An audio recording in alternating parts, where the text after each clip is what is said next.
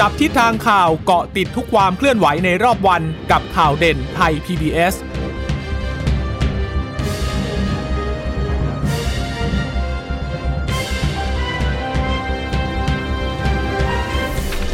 สวัสดีค่ะตอนรับคุณผู้ฟังสู่ข่าวเด่นไทย PBS นะคะ เราพบกันเป็นประจำทุกวันจันทร์ถึงศุกร์บ่ายๆ แบบนี้ค่ะ อัปเดตข้อมูลข่าวสารที่เกิดขึ้นในรอบวันกับดิฉันจีราชาตาเอี่ยมรัศมีและคุณชนชยนันท์พร้อมสมบัตินะคะ ค่ะ สวัสดีคุณผู้ฟังค่ะ ค่ะ วันนี้เรายังคงต้องติดตามสถานการณ์โควิด -19 กันอยู่นะคะ ทั้งเรื่องของการติดเชื้อรายใหม่เรื่องของวัคซีน ที่ก็ค่อยคืบหน้าขึ้นค่อนข้างเยอะแหละ หลังจากที่เราพูดกันมาตลอดว่าศักยภาพแบบมีเพียงพอ ถ้าเกิดว่าของพอ เราก็คงจะฉีดกันได้ทำเวลาได้ค่อนข้างดีนะคะ แต่ว่าพอมันน่าแปลกอยู่อย่างว่าพอเสาร์อาทิตย์ที่ไรเนี่ย ยอดของการฉีดรายวันก็จะลดน้อยลงทุกทีเลยนะคะ เป็นเกือบทุกเสาร์อาทิตย์ แต่ว่าที่น้อยที่ว่านี่ก็คือ 2 0 0แสนอยู่นะ ก็ไม่ได้ถือว่าน้อยจนจนเกินไปนะ ก็เป็นความคืบหน้าที่เพิ่มมากขึ้น แต่ถ้าจะถึงขั้น การจะเปิดแซนด์บ็อกซ์เพิ่ม เปิดพื้นที่กรุงเทพให้นักท่องชาตินักท่องเที่ยวต่างชาติเข้ามาท่องเที่ยวได้เนี่ย ก็อาจจะดูแล้วยังจะน้อยเกินไป คือยังไม่ครบกับ กับจำนวนที่น่าจะปลอดภัยเพียงพอกับการเปิดรับนักท่องเที่ยวมาหรือว่าป้องกันไม่ให้มีการติดเชื้อเด้งขึ้นมาสูงๆ เยอะ ๆ นะคะ แต่ว่าแนวโน้มวันนี้ก็ดูดีค่ะ วันนี้ 12,709 คนเสียชีวิตเพิ่มอีก 106อ่าวันนี้เนี่ย มีการถแถลงของสบคนะคะ แพทย์หญิงอภิสมัยศรีรังสรรค์ผู้ช่วยโฆษกสบคก็ออกมารายงานตัวเลขนี้ สำหรับติดเชื้อรายใหม่เนี่ยนะคะ เป็นผู้ป่วยรายใหม่จริงๆเนี่ยจะอยู่ที่ 11,851 แล้วก็มีในเรือนจำเยอะเลยค่ะ 858 ผู้ป่วยยืนยันสะสมทั้งหมด 1 4 8 9 1 8 6 รักษาตัวอยู่อีกแสนสามนะคะแล้วก็ในแสนสามเนี่ย อยู่ที่โรงพยาบาล 43,000โรงพยาบาลสนามจะเยอะหน่อย 88,000 อาการหนักวันนี้รายงานที่ 3,582 ค่ะ ใส่ท่อช่วยหายใจ 773 ลดลงเรื่อยๆ นะคะ การรักษาหายเพิ่มวันนี้ออกจากโรงพยาบาลได้น้อยกว่าจำนวนผู้ติดเชื้อใหม่นะ จะอยู่ที่ 11,125 คน หายสะสม1แสนขออภัย1ล้าน3 4 1 1,144 เสียชีวิตวันนี้ 106 ใช่ไหมคะ รวมเสียชีวิต 15,469 เป็นผู้เสียชีวิตรายใหม่ผู้ป่วย 64 เป็นเพศชาย 42 เป็นเพศหญิงที่เสียชีวิตนะคะ เป็นชาวไทยซะร้อยสามเมียนมาอีก 3 ค่ะ ค่ากลางของผู้เสียชีวิตวันนี้เฉลี่ยค่อนข้างสูง เพราะว่า 71 ปีด้วยกัน แต่ว่ายังไม่อ๋อช่วงชีวิตของผู้ช่วงอายุจะอยู่ที่ 28ถึง96 กรุงเทพก็เสียชีวิตเยอะที่สุดนะคะ22 คนปริมณฑล30 ภาคเหนือ 7 ใต้ 11 อีสาน 9 แล้วก็ ตะวันออกอีก 27 ค่ะดูยอดฉีดวัคซีนกันหน่อยเนาะ ตอนนี้รวมได้ 44 ล้านกว่าๆแล้ว เกือบเกือบแตะ 45 ล้าน แล้วพรุ่งนี้น่าจะผ่าน 45 ล้านแต่ ต้องบอกว่าที่แบ่งครึ่งกันไปเนี่ยนะคะ เข็มแรกจะอยู่ที่ 29 ล้านนะคะเพิ่มขึ้นมาแสนกับอีก 9,000 เข็มที่ 2 ตอนนี้ตีขึ้นมาเป็น 15 ล้านกว่าแล้วค่ะ ก็เพิ่มขึ้นเป็น เพิ่มขึ้นอีก 1 4 6 0 0 0นะหลังๆเนี่ยเข็มที่ 2 จะจะฉีดกันเยอะกว่าเข็มแรกซะอีก เข็มที่ 3 อีก 6 0แสนกว่านะคะ เพิ่มขึ้น 225 เท่านั้นเองนะคะ แต่ว่าถ้าตีอัตราเฉลี่ยจะอยู่ที่ประมาณไม่ยังไม่เยอะสักเท่าไหร่หรอกของประเทศไทยโดยเฉพาะคนที่ฉีดเข็ม 2 ครบแล้วนะคะ ดังนั้นเป้าหมายความคาดหวังในเรื่องของการ เปิดท่องเที่ยวเยอะ ๆ เนี่ยก็อาจจะยังไม่ได้ตามที่หวางเป้าเอาไว้นะคะ ค่ะ ถ้าไปฟังคุณอนุทินชาญเรือกุลรองนายกรัฐมนตรี แล้วก็รัฐมนตรีว่าการกระทรวงสาธารณสุขนะคะ วันนี้นักข่าวไปถามว่าตกลงแล้ว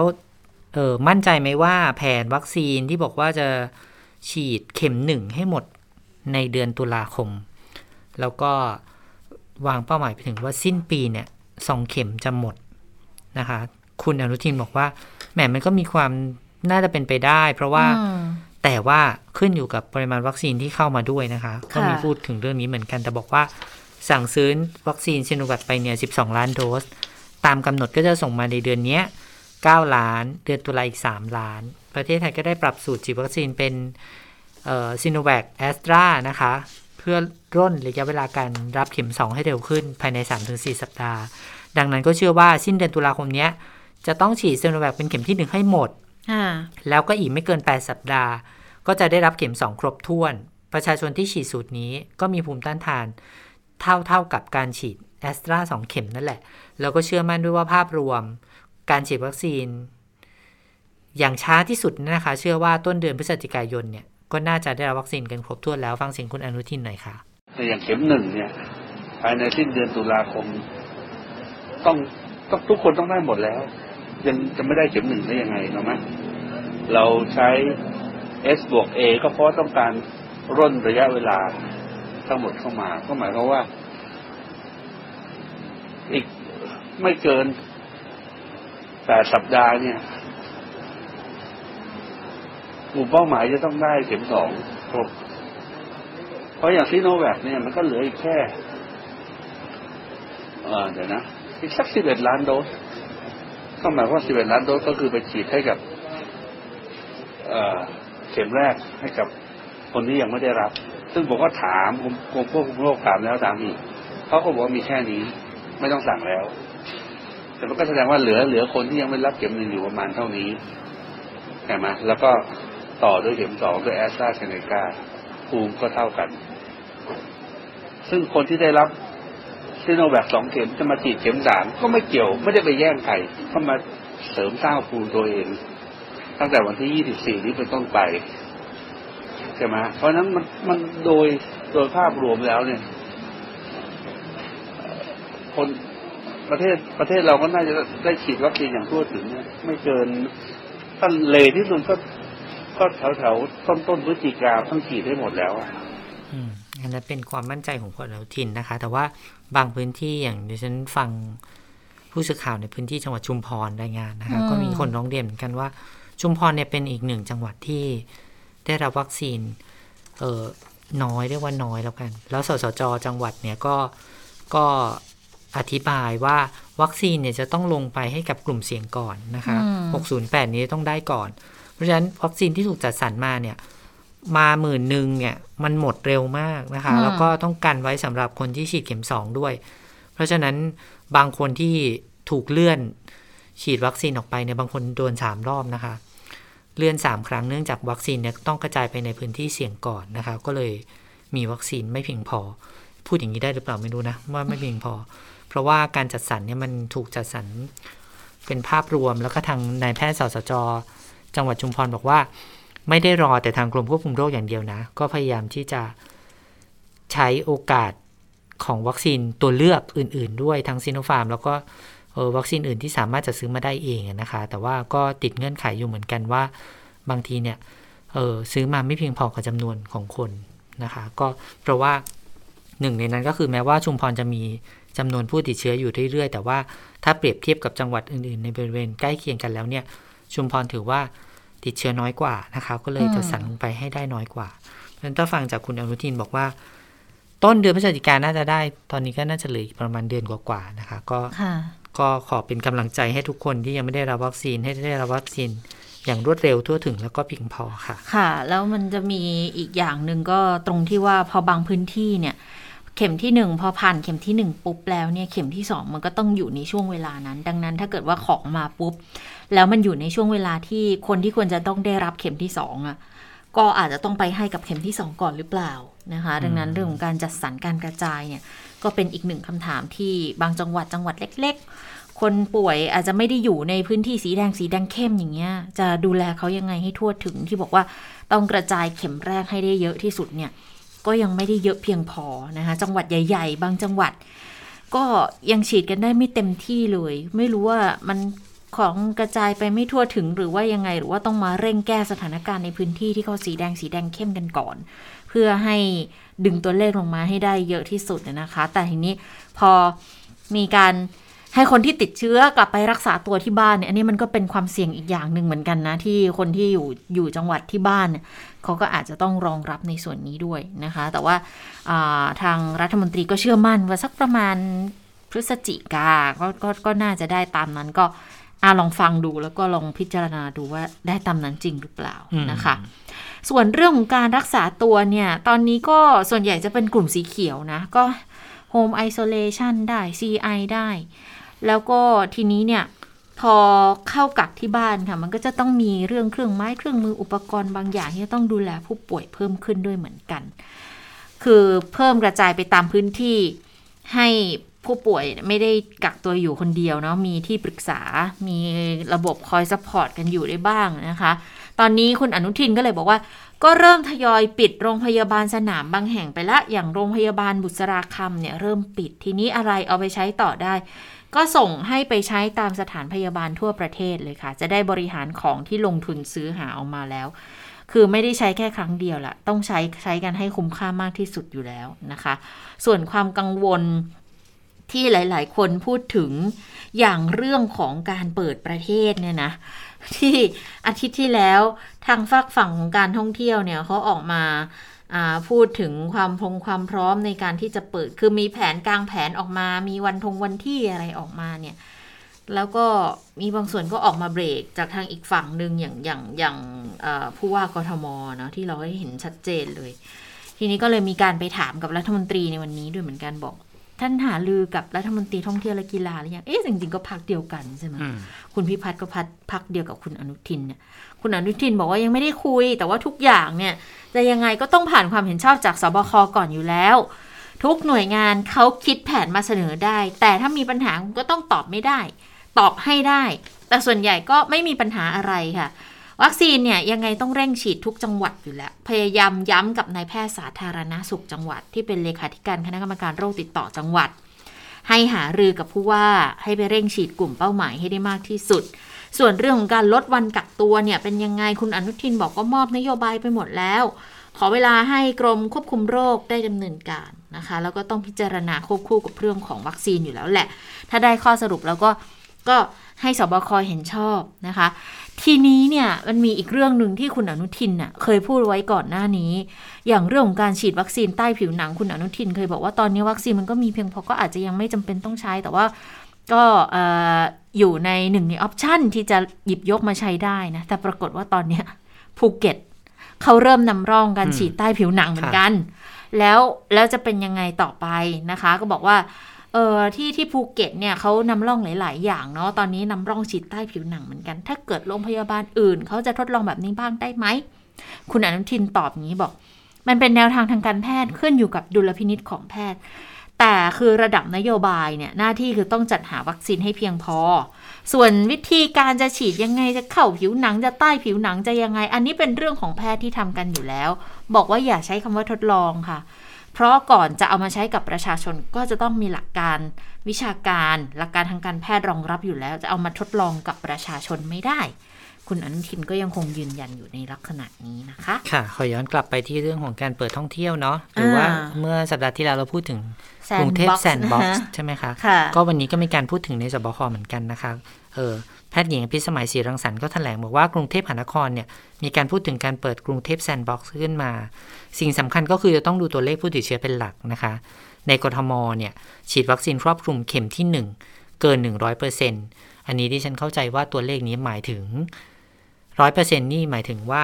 กลุ่มเป้าหมายประชากร 70%นะคะ เข้าใจว่าแบบนั้นไม่น่าใช่จำนวนประชากรทั้งหมดนะคะค่ะส่วนเข็มที่2เนี่ยร้อยละ 42.57 แล้วก็ที่ประชุมสบสบคก็เน้นย้ำว่ากรุงเทพแซนด์บ็อกซ์ยังไม่มีกำหนดวันนะคะงั้นที่เราพูดกันมาก่อนหน้านี้ว่า เป็นแผนของกระทรวงการท่องเที่ยวและกีฬาเมื่อวันที่ 15 ตุลาคมว่าจะเปิดเนี่ย ตอนนั้นก็มีการเบรกโดยผู้ผู้ว่าไปแล้วนะคะ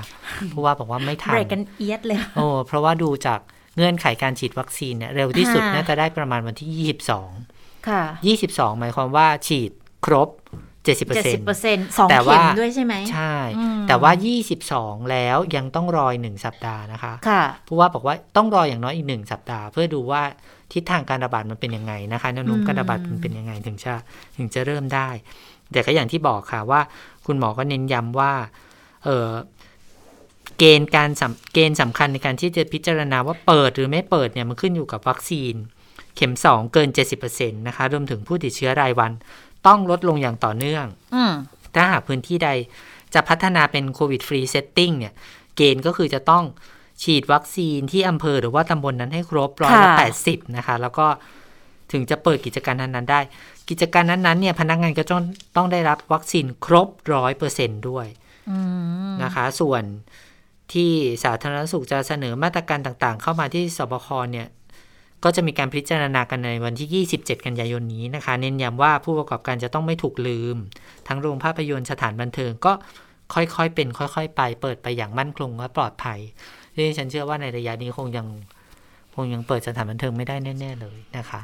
ก็รอกันไปอีกสักพักหนึ่งถ้าเราดูแนวโน้มสถานการณ์ตอนนี้เนี่ย เหมือนว่าตัวเลขลดลง แต่ว่าก็มีคำเตือนจากคุณหมอเหมือนกันค่ะนะคะ รวมถึงตัวเลขของผู้ป่วยอาการหนัก แล้วก็ผู้ที่ใช้เครื่องช่วยหายใจเนี่ยมีจำมีแนวโน้มในการ มีแนวโน้มที่คงที่แล้วก็ค่อนไปทางลดลงนะคะ แต่ว่าค่ะคุณหมอธีรวัตรเถมจุธาหัวหน้าศูนย์วิทยาศาสตร์สุขภาพโรคอุบัติใหม่ คณะแพทยศาสตร์จุฬาลงกรณ์มหาวิทยาลัยก็โพสต์ใน Facebook นะคะ บอกว่าอย่าตายใจกับอาการหนักที่ดูลดลง ดูเหมือนคุมอยู่ ตรวจน้อยลงอืมนะคะ แต่ว่าคุณหมอบอกว่า ถ้ามันปะทุขึ้นมา มันจะหนักกว่าเดิมนะคะ เพราะว่าคุณหมอยกตัวอย่างอย่างในเปรูนะคะ บอกว่าภายในครึ่งปีแรกของปี 63 เนี่ย มันมีการติดเชื้อเสียชีวิตเข้าโรงพยาบาลอย่างมากมายเลย แต่พอในระยะต่อมาเนี่ยเพราะว่าคนป่วยอาการหนักก็คือเสียชีวิตเนี่ยมันลดลงลดลงอย่างมากเลยนะคะ แล้วก็ทำให้ การรักษาวินัยส่วนบุคคล แล้วก็การรักษาระยะห่างเนี่ยมันล้มเหลวอืมมันก็เลยกลายเป็นการกลับมาระบาดแบบเงียบๆของคนในพื้นที่อีกครั้งหนึ่งนะคะ แล้วพอมาระบาดเงียบๆคือไม่ได้แสดงอาการหนักหรือว่าไม่ได้ป่วยหนักเนี่ยนะคะ ก็กลายเป็นว่าไวรัสอะมันเพี้ยนมันมันพัฒนาค่ะ หรือว่าที่เราเรียกว่าการกลายพันธุ์นั่นแหละ มันพัฒนาตัวเองให้แข็งแรงขึ้น เปรูก็เลยกลับมาระบาดหนักอีกครั้งหนึ่งในเดือนธันวาคมปี 63 แล้วก็มีผู้ป่วยอาการหนัก แล้วก็มีการเสียชีวิตเพิ่มขึ้นด้วย นั่นหมายความว่าคุณหมอกำลังพยายามจะสะท้อนให้เราได้ตระหนักนะคะว่า เรายังจำเป็นที่จะต้องดำเนินมาตรการส่วนตัวค่ะอะไรให้นะเข้มข้น universal ด้วย prevention ใช่ใช่ไหมก็อืมไม่สามารถที่จะปล่อยปละได้เลยนะคะ ยังคงต้องสวมหน้ากากกันต่อไป ยาวๆกันเลยแหละ คิดว่าปีหน้าทั้งปีก็คงยัง เผยผิวหน้าไม่ได้ลิปสติกที่ซื้อมาเราก็อาจจะเริ่มหมดอายุกันบ้างแล้วหรือเปล่านะคะคือตอนนี้ถ้าอ่าเราเห็นที่ห้างสรรพสินค้า เมื่อช่วงสุดสัปดาห์ที่ผ่านมานะคะ คนจำนวนเยอะโอ้มากคนเลแน่นยมากนะคะ แล้วก็ต้องยอมรับว่าร้านอาหารบางร้านเนี่ยไม่ได้เจ็ดสิบเปอร์เซ็นดิฉันว่าตามที่เต็มนะ ใช่มันไม่ได้มันไม่ได้เว้นระยะห่างเจ็ดสิบเปอร์เซ็นตามที่เป็นข้อเสนอมาก่อนหน้านี้ เพราะว่าถ้าเราดูจากความหนาแน่นในร้านเนี่ยดิฉันคิดว่าเต็มเลยอะเต็ม เต็มเต็มทุกโต๊ะเลย คือมันอาจจะมีแค่แบบว่า สมมติโต๊ะสี่คนก็อาจจะให้นั่งนั่งนั่งสองอย่างเงี้ยอ่าแต่ว่าจำนวนโต๊ะคือคือเต็มเต็มเหมือนเดิมอะใช่ไม่ได้ใช่มีการนำเอาจำนวนโต๊ะออกอะอืมเพียงแต่เว้นในลักษณะที่ว่าไม่ได้ให้นั่งเต็ม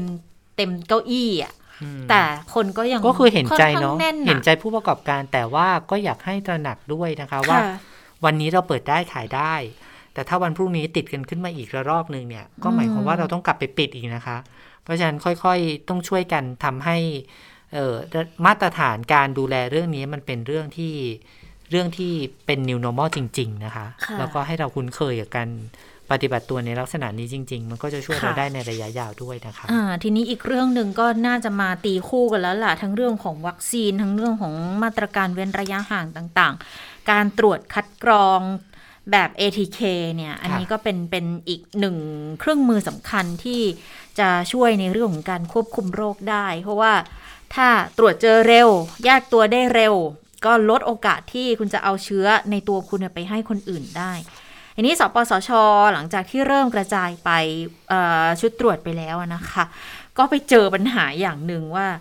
หลาย ๆ คนน่ะ ตัวเองอยู่ในพื้นที่เสี่ยงพอพอเข้าไปกรอกเออ แบบสอบถามคัดกรองของทางในแอปเป่าตังเสร็จแล้ว อ่า คุณได้คุณคุณได้ได้ชุดฟรีคือสองไปรับชุดชุก็ดรีบตรวไปจเอาเรียบร้อยรีบไปเอาเพื่อความอุ่นใจ แต่ไม่ตรวจไม่ตรวจเก็บไว้ฉันมีฉันมีฉันอุ่นใจแล้วฉันหรือพร้อมบางคนตรวจเออแล้ว แต่ว่าไม่ส่งไม่ได้ผลส่งผลใช่ไหมคะอ่า ซึ่งอันเนี้ยมันก็จะไม่เป็นไปตามวัตถุประสงค์ แล้วตัวคุณก็อาจจะไม่ปลอดภัย คนรอบข้างคุณก็อาจจะไม่ปลอดภัยด้วย ก็เป็นสาเหตุที่ทางสปสชเขาก็ออกมาอืมขอความร่วมมือแหละ คือตอนเนี้ยมีการอ่ารวบรวมชุดตรวจทุกชุดที่ออกไปจะต้องมีการลงทะเบียนนะคะ ดังนั้นเขาจะมีหลักฐานค่อนข้างชัดเจนแหละว่าออกไปแล้วกี่ชุด คือตอนนี้เนี่ยรับไปแล้ว 74,674 คนนะคะ ชุดตรวจออกไป 149,348 ชุด เพราะจะได้คนละ 2 ชุด คือปรากฏว่าตั้งแต่ 16 กรกฎาคมกันยายนพอแจกออกไปตามนี้แล้วเนี่ย ก็ปรากฏว่าพื้นที่กรุงเทพไม่น่าแปลกใจที่จะเป็นพื้นที่ที่มีการแจกมากที่สุด แล้วคนมารับมากที่สุด เพราะว่าเป็นพื้นที่แรกที่กระจายกันก่อน แล้วเป็นพื้นที่สีแดงเข้มอยู่แล้วด้วยนะคะ แล้วส่วนใหญ่พบว่ารับที่ร้านขายยา เพราะว่ามันมันสะดวกแหละมันใกล้บ้านด้วยแหละ ถ้าเกิดว่าเป็น ร้านตามชุมชนแถวบ้านนะคะ ดังนั้นบางร้านสต็อกของเขาก็หมด ก็อาจจะต้องจัดสรรเพิ่มไป แล้วก็ต้องประสานไปสภาเภสัชกรรม สภาเภสัชกรรมชุมชน ให้ขอความร่วมมือ ไปหาร้านมาลงทะเบียนกับทางสปสช เพื่อเป็นจุดแจกจุดบริการเพิ่มเติม แล้วก็จะเพิ่มทางคลินิก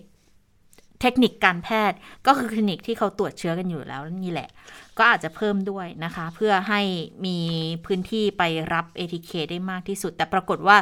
ผลของการบันทึกอะ่ะคือได้ปุ๊บเอาไปตรวจบันทึกเข้ามาอยู่แค่ร้อยละเจ็ดเอง แจกไปเจ็ดหมื่นเจ็ดหมื่นแสนสี่ชุดแจกเอาอย่างนี้เป็นคนละแจกไปเจ็ดหมื่นกว่าคนนะคะ บันทึกกลับเข้ามาแค่หมื่นกว่าคน คือร้อยละร้อยละเจ็ดแล้วมันน้อยมาก แต่ทีนี้ถ้ามาดูในจำนวนของคนที่ตรวจพบเชื้อ จะพบเชื้ออยู่ 80 คนค่ะ กรุงเทพมาวินเลย 51 คนนะคะ ที่ผลเป็นบวก อันนี้จะต้องไปคัดกรองกันอีกรอบนะ ก็ถือว่าสูงเหมือนกันเออนะสูงนะ สมุทรปราการ 12 ภูเก็ต 5 นนทบุรี 5 สระบุรี 3 สุราษฎร์ 2 อยุธยา 1ปทุม 1 ดังนั้น ก็ต้องขอความร่วมมือแบบนี้ได้ปุ๊บ ขอให้รีบตรวจค่ะ รีบตรวจคุณเข้าสู่ระบบ คุณเข้าสู่ระบบรับตันร้านขายยาเนี่ยเขาเอายาให้คุณได้เลยนะคะ ดังนั้นก็จะเป็นอีกหนึ่งช่องทางที่จะช่วยในการที่ คัดกรอง แล้วทีนี้เนี่ยเรื่องของการกระจายชุดตรวจเนี่ยเขาก็จะมีการสนับสนุนค่าบริการให้อยู่แล้ว แล้วมีการให้คำแนะนำในการอ่านผลด้วยคำแนะนำในการปฏิบัติตัวของประชาชนด้วยนะคะ ซึ่งก็น่าจะเป็นอีกหนึ่งช่องทางแหละ ที่จะช่วยให้เรื่องของการคัดกรองทำได้ดีมากยิ่งขึ้นนะคะค่ะวันนี้ก็ฟังผู้สื่อข่าวของเราไปลงพื้นที่นะคะ ที่ร้านขายยาก็ปรากฏว่าตั้งแต่เช้าเนี่ย มีคนมารับเยอะพอสมควรเลยนะคะค่ะแม้ว่าวันนี้จะเป็นวันที่ 5 แล้วนะคะ แล้วก็อย่างที่บอกว่าเราพบปัญหาว่านี่แหละไม่ได้ส่งผลกลับมาอืมนะคะ บางท่านเนี่ยไม่ได้ไม่ได้เข้าแอปเป่าตังเองนะคะค่ะเพราะว่าไปที่ร้านขายยาไปรับจากเภสัชกร และค่ะเภสัชกรก็ดำเนินการลงระบบให้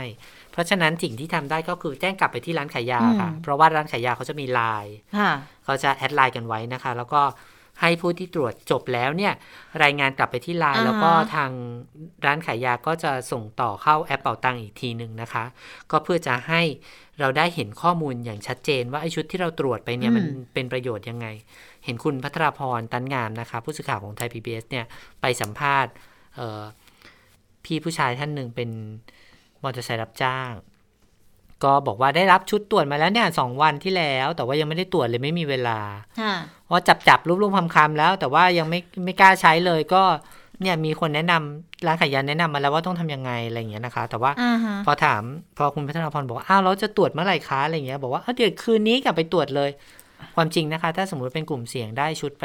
ชุดตรวจไปปุ๊บเนี่ย ให้รีบตรวจเลย เพราะว่าถ้าหากว่าไม่เจอหรือว่าผลเป็นลบเนี่ย มันมีโอกาสได้สองแบบก็คือ คุณไม่ติดเชื้อจริง ๆ กับคน อาจจะเป็นผลลบลวงนะคะ ในกรณีที่เป็นผลลบลวง ยังไงก็ตามการที่เขาให้ไปสองชุดเนี่ยไม่ได้หมายความว่าคุณเอาไปเก็บไว้นานเออๆไม่ใช่นะดิฉันได้ แล้วก็ดิฉันไปแบ่งคุณจิรัชตาอย่างนี้ไม่ไม่ได้นะใช่เพราะว่าดิฉันเป็นกลุ่มเสี่ยงใช่ไหมก็ตรวจของตัวเองนี่แหละ ถ้าผลเป็นลบฮะก็ให้ตรวจซ้ำในอีก 5 วันถัดไปค่ะนะคะ เพื่อยืนยันว่าเราไม่ได้ติดจริง ๆ แต่ว่าในระหว่างนั้นระหว่างรอ 5 วันนะเราก็ต้องระมัดระวังตัวเองไม่ให้เป็นผู้ที่ไปแพร่เชื้อต่อให้คนอื่นนะคะ ส่วน ผู้ที่ตรวจครั้งแรกแล้วเจอว่าผลเป็นบวกเลย อันนี้ก็คือต้องรีบรายงานผลไป หรือว่าทางที่ดีก็คือเราได้สองชุดอยู่แล้วใช่ไหมตรวจซ้ำอีกทีหนึ่งอืมตรวจซ้ำไปเลยอีกทีหนึ่งปรากฏว่าถ้าเกิดขึ้นเหมือนกันสองครั้ง ก็เราก็ติดต่อไปที่กักร้านขายยาตัวเลค่ะยแล้วก็รับยาได้เลยนะคะ ก็ให้มันเป็นไปตามขั้นตอน ที่เขาแจกให้กับประชาชนตอนนี้ เพราะว่าต้องการให้ประชาชนเข้าถึงยา เข้าถึงการตรวจรักษาเข้าถึงการแยกตัวที่ถูกต้องนะคะ เพื่อจะได้หายป่วยอย่างรวดเร็วที่สุดนะคะ อันนี้สำคัญอย่างมากเลยค่ะ ค่ะ อีกเรื่องหนึ่งเรื่องของการฉีดวัคซีนให้กับเด็ก ๆ เนาะใกล้ ๆ จะคือพยายามจะให้เด็กไปเรียนที่โรงเรียนให้ได้เร็วที่สุดแล้ว เพราะว่าก็สะท้อนปัญหากันมาค่อนข้างมากเหมือนกันกับการเรียนออนไลน์แล้ว มันปัญหาเยอะค่ะ ลูกไม่เข้าใจบ้างไม่มีสมาธิที่จะเรียนอุปกรณ์อะไรต่างๆ ไม่เพียงพอบ้างนะคะทำให้เกิดความ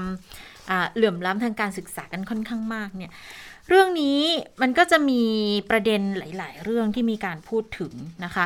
ทางกระทรวงสาธารณาสุข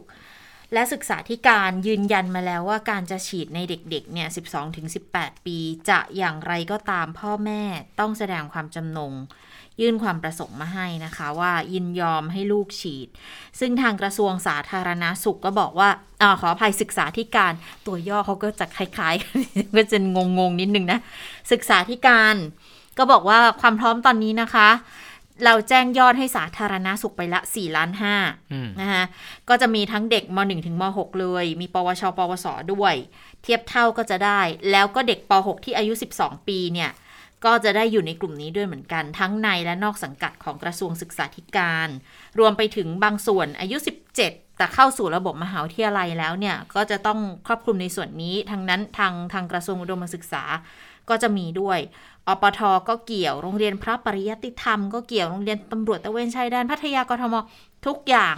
เกี่ยวหมด แล้วก็ต้องได้รับความยินยอมทั้งหมดจากทางผู้ปกครอง ปรากฏว่าเขาให้ผู้ปกครองไปแจกกรอกแบบสอบถาม สิ่งที่ตอบกลับมาคือสนใจให้ลูกฉีดไฟเซอร์กันเยอะนะคะ ซึ่งทางกพทอเองค่ะ ก็บอกว่าคือทางสพฐก็ยืนยันนะว่า ก็จะเป็นการฉีดไฟเซอร์ แล้วก็น่าจะเริ่มต้นได้เนี่ยช่วงประมาณ 28 กันยา วัคซีนจะเข้ามาแล้ว ดังนั้นก็น่าจะเป็นไปตามวันเวลาเดิม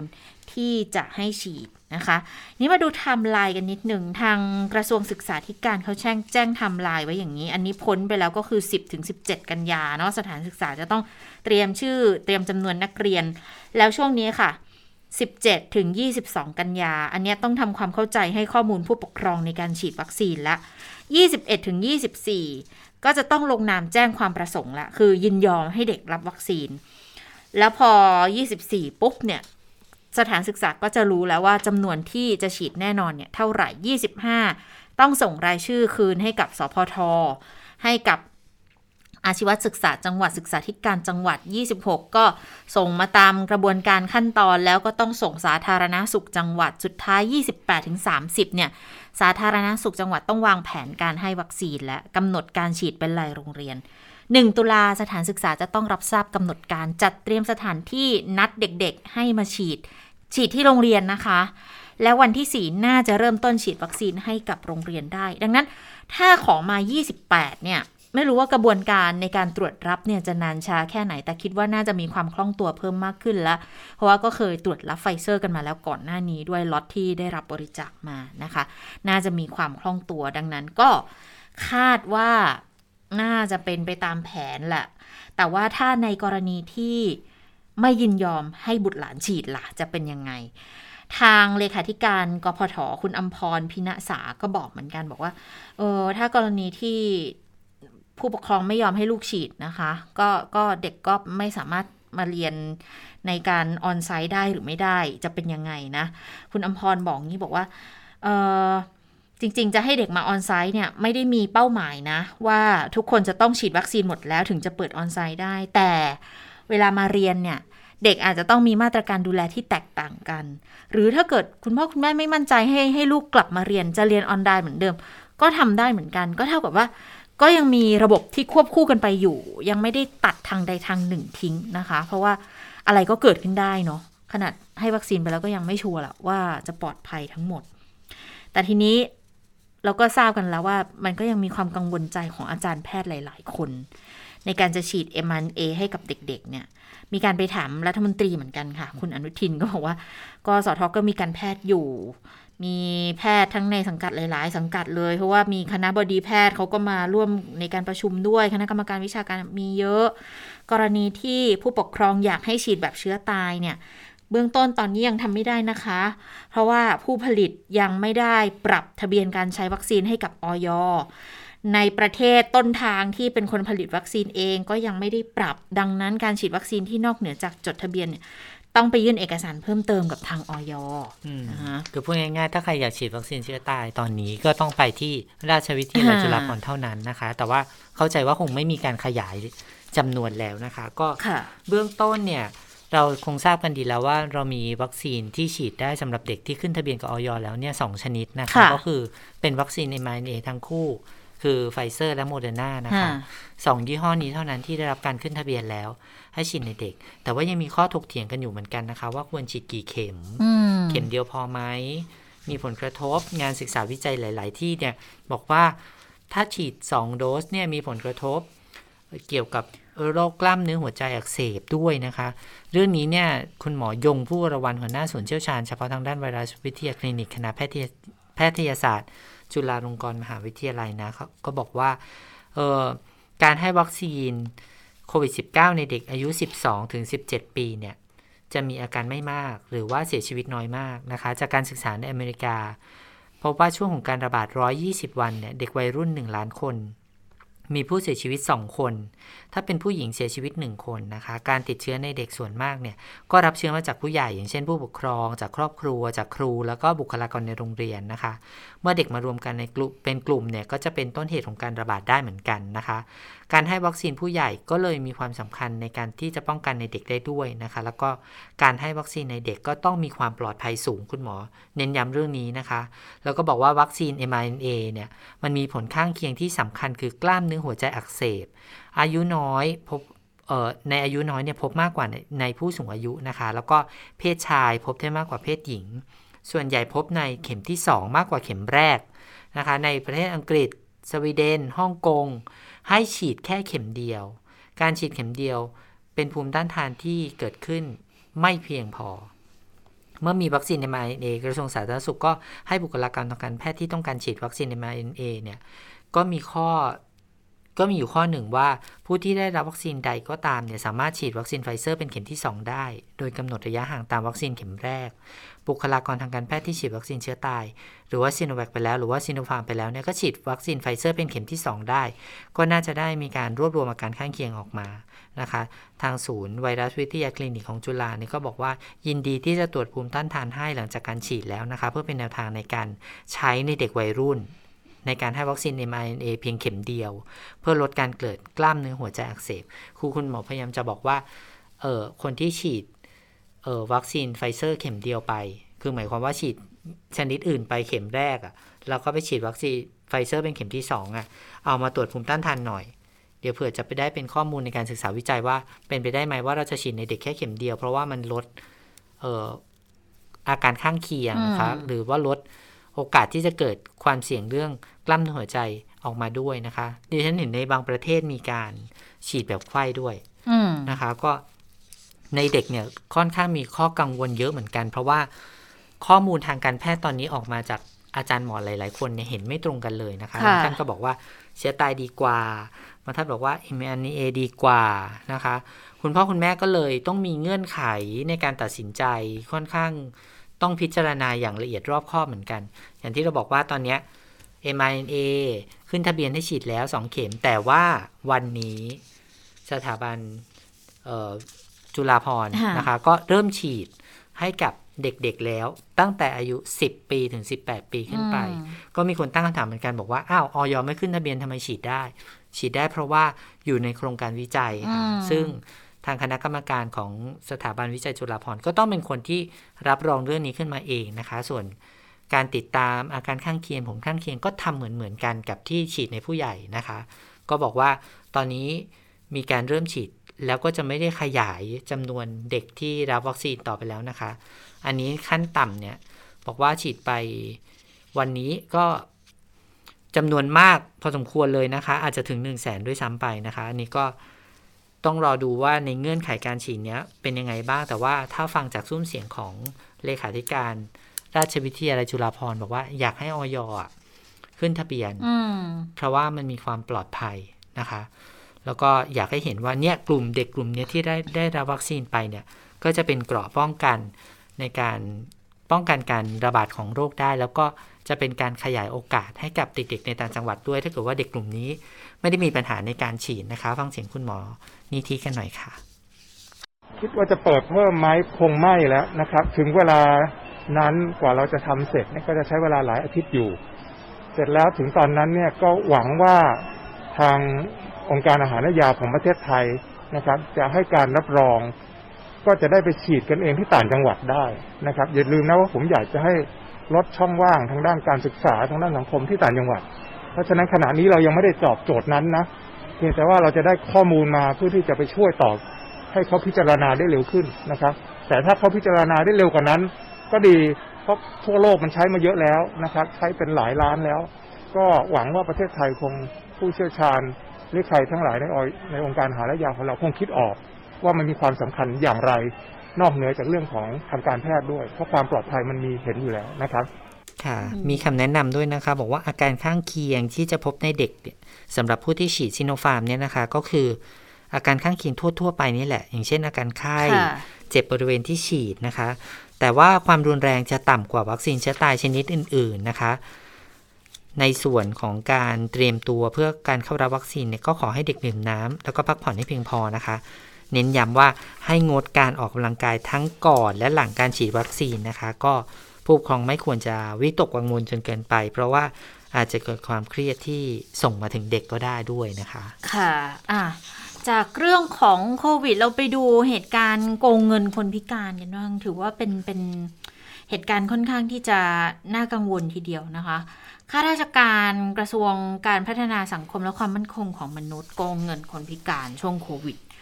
คือจำนวนเงินเนี่ยยังยังไม่ชัดว่าสรุปประมาณไหนกันแน่ บางข่าวก็บอก10กว่าล้าน บางข่าวก็บอก45ล้าน ก็เลยยังยังค่อนข้างที่จะสับสนกันอยู่ว่าสรุปเท่าไหร่ แต่โดยเบื้องต้นเนี่ยวันนี้ทางรองเลขาธิการปปทนะคะ แล้วก็ทางปลัดกระทรวงพอม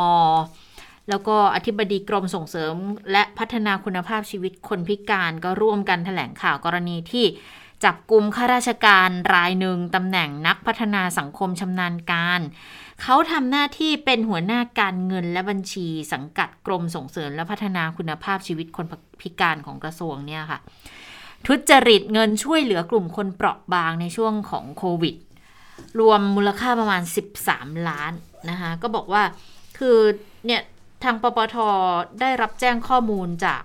ทางเลขาธิการปปทก็ไปเร่งรัดประสานงานกับทาง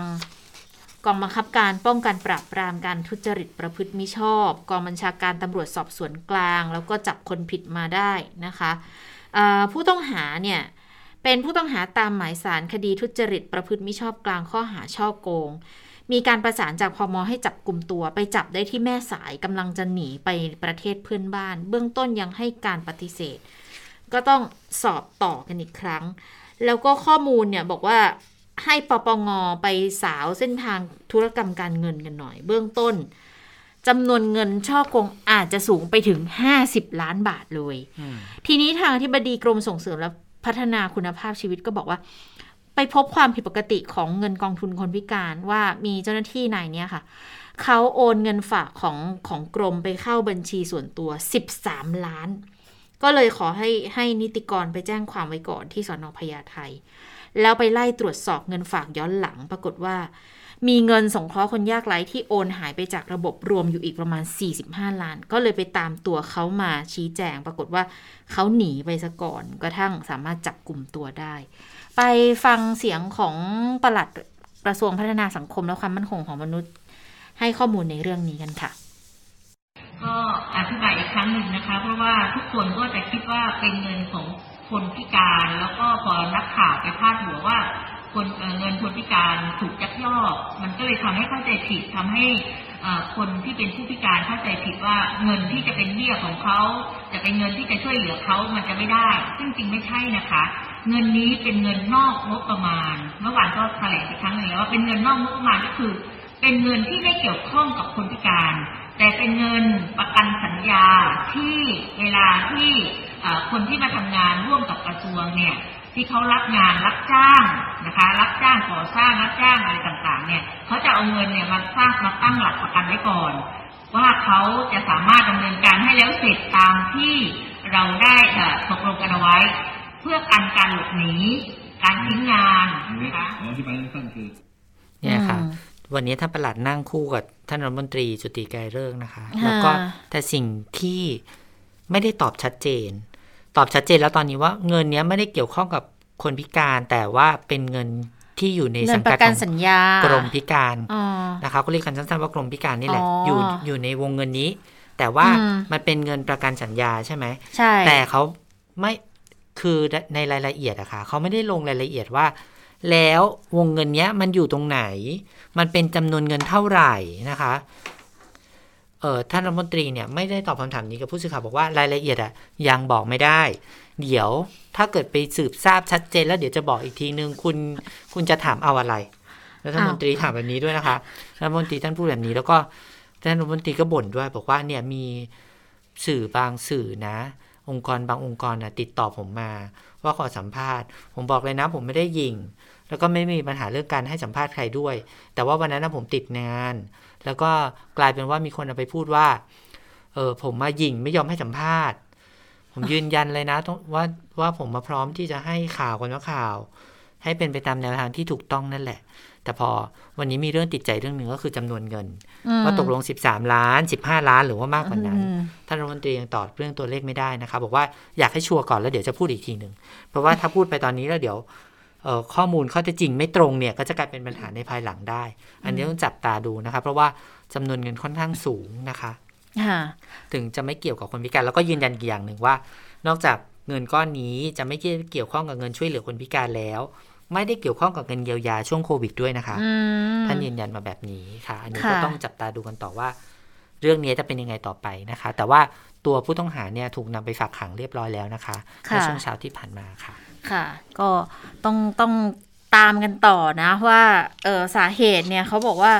คือบอกก่อเหตุยักยอกจริง บอกว่าทำคนเดียวเงินเอาไปเล่นพนันออนไลน์หมดแล้วแล้วตังค์ก็หมดแล้วด้วย โอ้ที่คือต้องดูว่าหมด หมดจริงหรือเปล่า แล้วเอาไปทำคนเดียวจริงหรือเปล่า มีกระบวนการอื่นเข้ามาเกี่ยวข้องอะไรอีกหรือไม่นะคะเพราะว่ามูลค่าเงินค่อนข้างสูงแล้วทำไมถึงโอนออกไปได้ขนาดนั้น แต่เหมือนตัวเขาก็จะรู้ตัวเหมือนกันนะ เพราะว่าเขาทำท่าจะหนีแล้วอะเราก็ไปถูกจับได้ที่ตมนะคะ หรือว่าเขาเขาทำงานเกี่ยวข้องกับด้านนี้อยู่แล้วด้วยมั้งเพราะเขาอยู่ฝ่ายบัญชีแล้วอืมแต่มันโอนออกไปได้ ด้วยด้วยด้วยลายเซ็นคนเดียวเองเหรอ เงินเป็นสิบกว่าล้านเลยนะ นั่นน่ะสิอืมนะน่าแปลกใจอยู่นะคะอะมาดูอีกนิดนึงของของเอ่อเรื่องของการชุมนุมกันนิดนึงนะคะวันนี้มีการถแถลงของบชนนะคะพลตำรวจตรีปิยะตะวิชัยก็เปิดเผยถึงการชุมนุม ในช่วงวันที่ 20 เนี่ย มีการนัดหมายกันแล้วของกลุ่มทะลุแก๊ส แต่ว่ายังไม่ทราบเวลา พื้นที่ที่เดิมสามเหลี่ยมดินแดงนะคะ อาจจะมีความวุ่นวายก็เลยเตือนบอกเออเตือนเหมือนเดิมแหละว่าก็เป็นพื้นที่ควบคุมสูงสุดเข้มงวด ยังมีพรกกันอยู่นะ ยังมีความเสี่ยงต่อการแพร่ระบาดของโรคดังนั้นใครมาก็มีความผิด ส่วนการชุมนุมเมื่อวานนี้ที่ผ่านมามีสองกลุ่มหลักๆ คือกลุ่มของนายนัทวุฒิกับนายสมบัติบุญงามอนงนะคะ เป็นคามม็อบอไปจากแยกอโศกไปอนุสาวรีย์ชัยประกาศสมรภูมิ แล้วก็ ประกาศยุติไปช่วง 18นาฬิกา5นาที แต่ปรากฏว่าช่วงระหว่างกลางระหว่างเคลื่อนขบวนเนี่ยบ่ายสามกว่าๆมีเสียงระเบิดดังขึ้น2ครั้งฝั่งตรงข้ามประตูศูนย์สิริกิตถนนรัชดาพิเศษกบาดเจ็บ 4 คน6ล้ม อันนี้ก็ฟันเลยบอกว่าเป็นเป็นระเบิดที่ทางผู้ชุมนุมอะพกมาเองทำให้คนอื่นบาดเจ็บไปด้วยนะคะ เพราะว่าไปตรวจเศษระเบิดไปเจอเศษระเบิดอยู่ในกางเกงของคนเจ็บก็รักษาไปแล้ว อีกกลุ่มหนึ่งก็คือกลุ่มต่อต้านรัฐบาลเผด็จการและกลุ่มทะลุแก๊ส อันนี้เขานัดหมายกันห้าโมงครึ่งที่สามเหลี่ยมดินแดง แต่ว่ามีกำลังเจ้าหน้าที่เขาไปวางไว้เยอะเลยตรงสามเหลี่ยมดินแดงตั้งแต่สี่โมง ทางกลุ่มก็เลยถอยไปรวมอยู่ที่อนุสาวรีย์ชัยสมรภูมิ แล้วพอทุ่มหนึ่งบางส่วนเนี่ยเขาไปชักชวนกัน บอกว่าไปรวมตัวที่แยกนางเลิง แล้วก็ตรงจุดนั้นค่ะ มีการคว้างปาประทัดพลุไฟ ใส่เจ้าหน้าที่บ้างแล้วก่อเหตุกันบ้าง ก็เลยมีการยิงแก๊สน้ำตาอยู่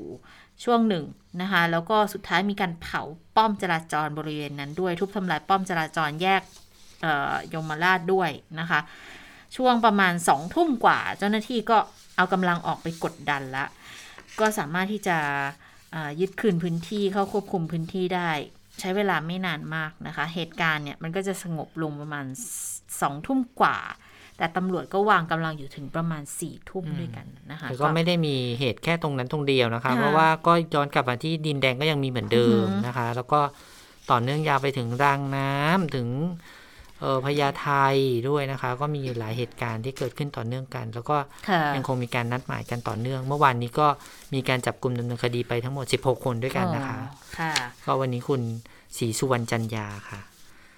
เลขาธิการสมาคมองค์การพิทักษ์รัฐธรรมนูญไทยก็ไปยื่นเรื่องอีกแล้วค่ะแจ้งความร้องทุกข์กล่าวโทษกับคุณนัทวุฒิใส่เกลือ แล้วก็คุณสมบัติบุญงามอนงค์นะคะอืม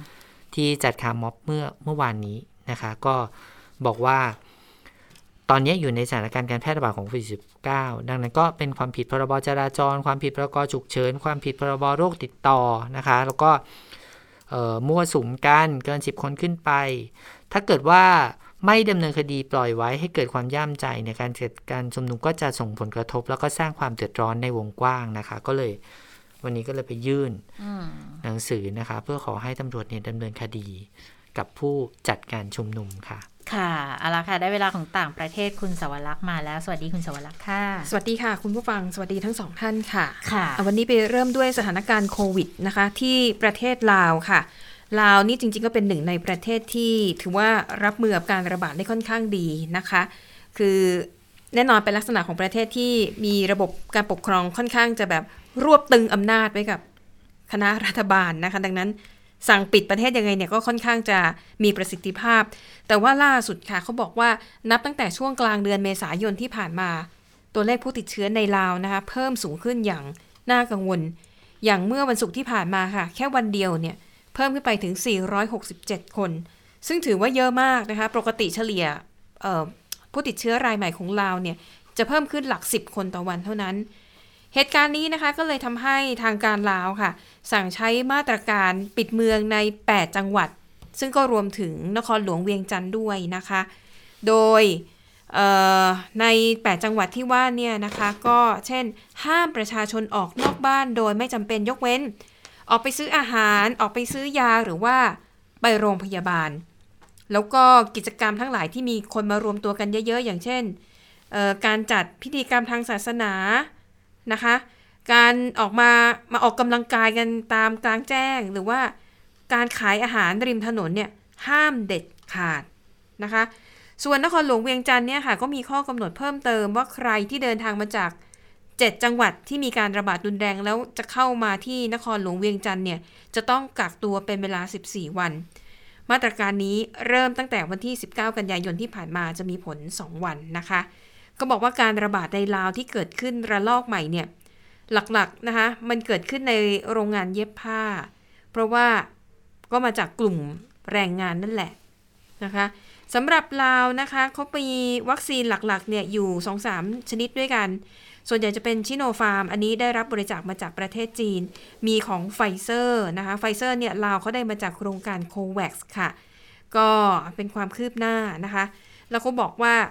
ใครก็ตามที่ละเมิดมาตรการปิดเมืองอย่างที่ว่ามาเนี่ยค่าปรับสูงทีเดียว ค่าปรับสูงสุด 9,300 บาท ซึ่งถือว่าสูงมาก เพราะว่าพอไปเทียบกับรายได้เฉลี่ยต่อเดือนของชาวลาวเนี่ยนะคะ แค่ 6,500 บาทเอง แต่ค่าปรับ 9,300 คือค่าปรับเนี่ยสูงกว่าค่าเฉลี่ยของเงินเดือนทั่วประเทศอีกนะคะ ส่วนที่ฟิลิปปินส์ค่ะประธานาธิบดีโรดริโกดูแตร์เตประกาศนะคะทำโครงการนำร่องค่ะ ด้วยการอนุญาตให้โรงเรียนทั่วประเทศนะคะ ไม่เกิน 120 แห่งค่ะ เตรียมที่จะเปิดเรียนอีกครั้งหนึ่งนะคะ เพียงแต่ว่า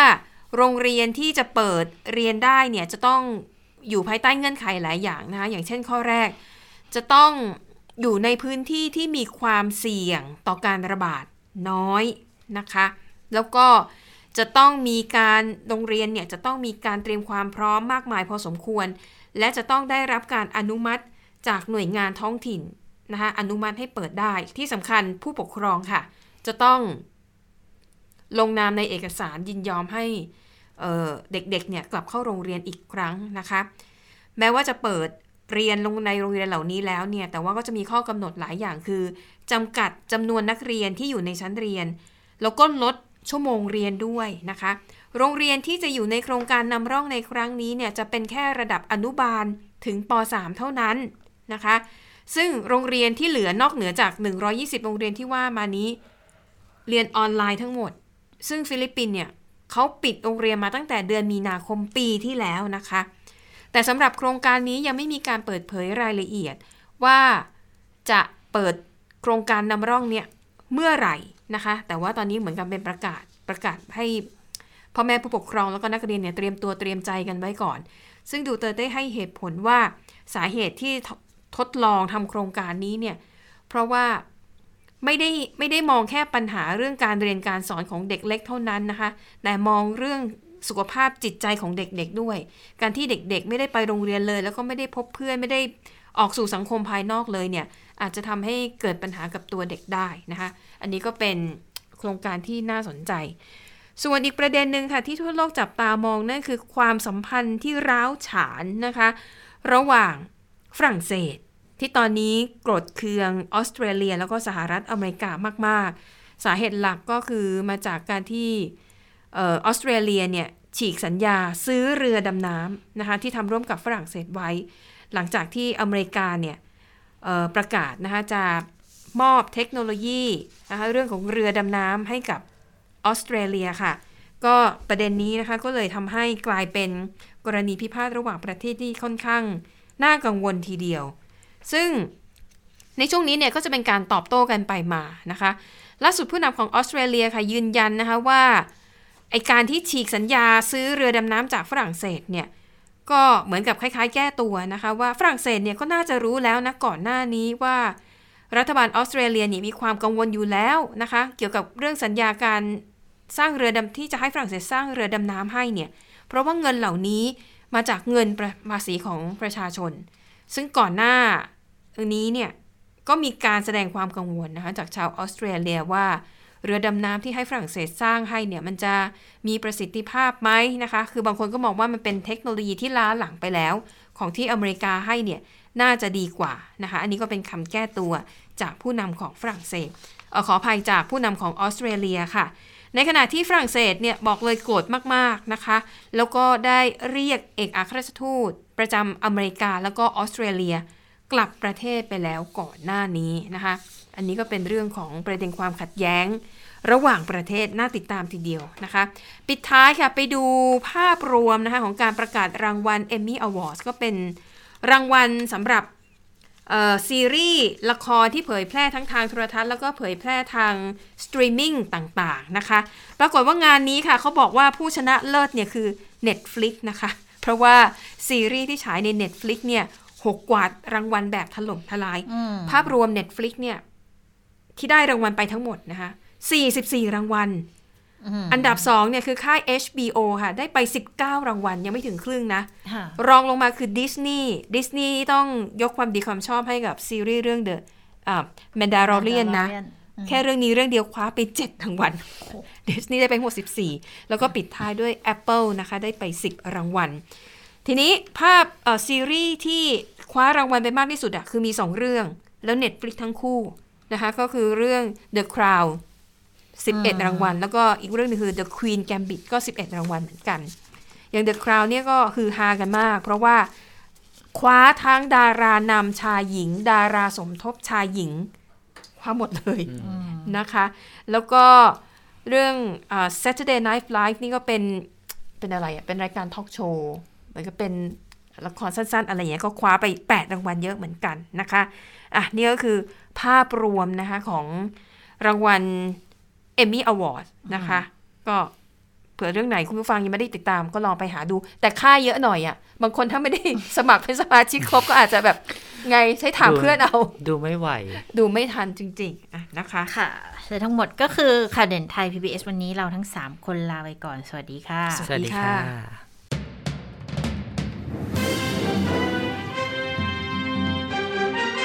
ติดตามข่าวเด่นไทย PBS ได้ทุกวันจันทร์ถึงศุกร์เวลา 15 นาฬิกา ทางไทย PBS Radio และติดตามฟังข่าวได้อีกครั้งทางไทย PBS Podcast